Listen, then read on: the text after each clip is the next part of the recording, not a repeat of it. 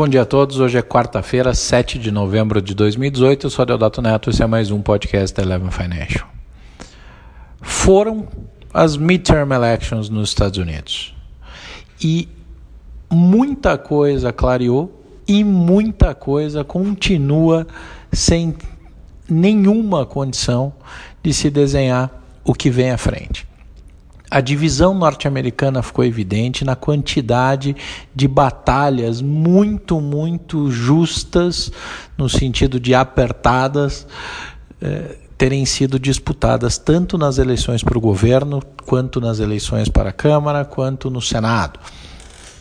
Em casos absolutamente emblemáticos e que teriam muito a dizer, é, escondem-se aquelas que podem ser as principais mensagens transmitidas pelo voto aos políticos e, por consequência, surtindo efeito no mercado. O Partido Democrata, depois de oito anos, retoma o controle da Câmara dos Deputados. Do, uh, o controle da que eles chamam de House, que é o, similar à nossa Câmara dos Deputados. É, por uma margem maior do que poderia ser, porém sem algumas vitórias que eram bastante importantes e, e, emblemáticas. A questão é o que vão fazer os democratas com o controle da casa? Eles vão legislar ou investigar?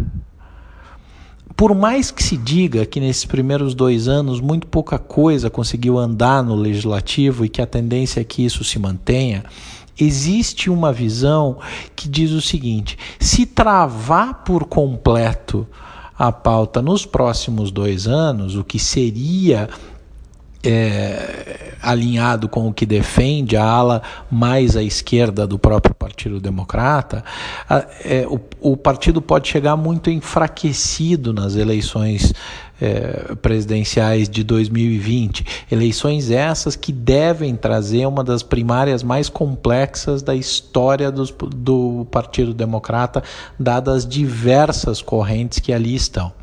Quando a gente olha a composição, em quatro dos principais comitês que são muito importantes por lá da Câmara Americana, é, a gente deve ter controle pelos democratas, que, como, como maioria, nomeiam é, os líderes, mas eu chamo a atenção para três posições. A, a primeira em relação ao Comitê de Financial Services, a Maxine Waters, que ficou muito sob o holofote durante as discussões de Brett Kavanaugh e que tende a ser uma oposição muito mais de combate e menos propositiva. É, ao, a, aos desejos e às intenções do Partido Republicano. E Adam Schiff, que tende a assumir a liderança do Comitê de Inteligência. Esse sim pode fazer muita diferença, acelerando as investigações é, após a divulgação do das, uh, uh, dos relatórios do Robert Mueller e tudo que se apurou em relação ao que acontece ou ao que aconteceu num suposto conluio com os russos nas eleições de 2016.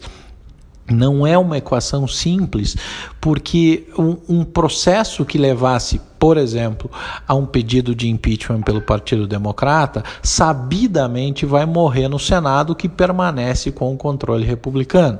Então, essa agenda tende a ser extremamente desgastante e em um esforço inócuo, uma vez que o rito certamente não vai prosperar mais à frente, mas deste comitê pode sair algo bastante importante. Como no, o, principal o, o, a principal posição, que é o chamado Speaker of the House, deve seguir com Nancy Pelosi, com, que tem conflitos abertos com, com Donald Trump, mas que é importante dizer é uma política muito experiente e sabe que se não destravar pautas e não der dinâmica ao legislativo, isso pode ter um peso muito violento nas eleições de 2020. No Senado e nos governos, as, as as discussões mais emblemáticas foi a derrota da uh, acho que três grandes nomes e três grandes promessas do Partido Democrata eh, que captaram muito investimento muita doação né, não dá para chamar de investimento ao longo dessa campanha eh, Stacey Abrams eh, Beto O'Rourke e o Gillen no governo da Flórida. Os dois últimos em embates muito duros, é, o Beto O'Rourke contra o Ted Cruz no Texas, que seria uma, uma, uma vitória histórica. Ele teve uma votação muito expressiva, mas perdeu. É, e o Gillen na Flórida, por ser absolutamente progressista, é, e esta agenda, é, caso saísse vitoriosa na Flórida, poderia dar uma sinalização muito forte para a chegada de, é, das eleições majoritárias em 2020, uma vez que foi o papel é, fundamental que o Estado teve na vitória de Donald Trump. Foi uma vitória surpresa, mas mostrar que os democratas teriam recuperado a Flórida poderia dar uma outra sinalização.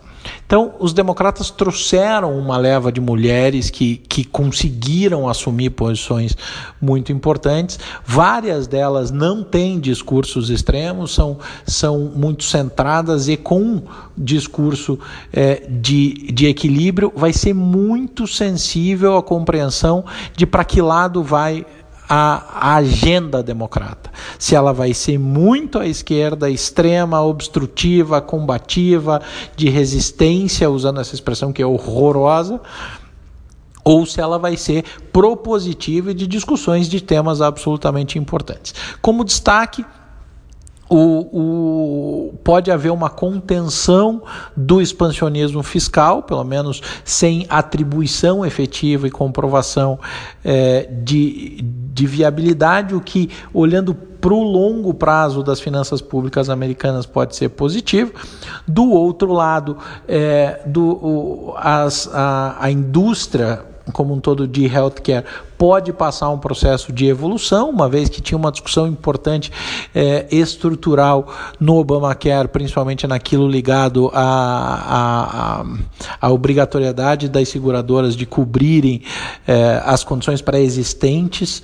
É, isso aparentemente em função da campanha, mas acabou virando um discurso uníssono, é, vira é, bilateral. Então, o combate ao Obamacare é, e as, os ajustes e as regulamentações do setor de saúde pode acabar andando, pode acabar destravando, me parece um pouco mais perto é, de um acordo, e aí as políticas de imigração vão voltar à agenda, mas talvez com menos histerismo do que foi é, colocado pelo próprio Partido Republicano e muito capitaneado pelo Trump acho que a gente tende a ver é, um, um, uma sequência propositiva é meio a escolha de Sofia Democrata, porque se travar, vira o impedidor do progresso e do desenvolvimento do país. E se não travar, pode acabar chancelando um ciclo muito positivo da economia americana sob o comando de Donald Trump, o que dificulta o processo nas eleições de, de 2020. Se política é ciclo de amadurecimento, este mês,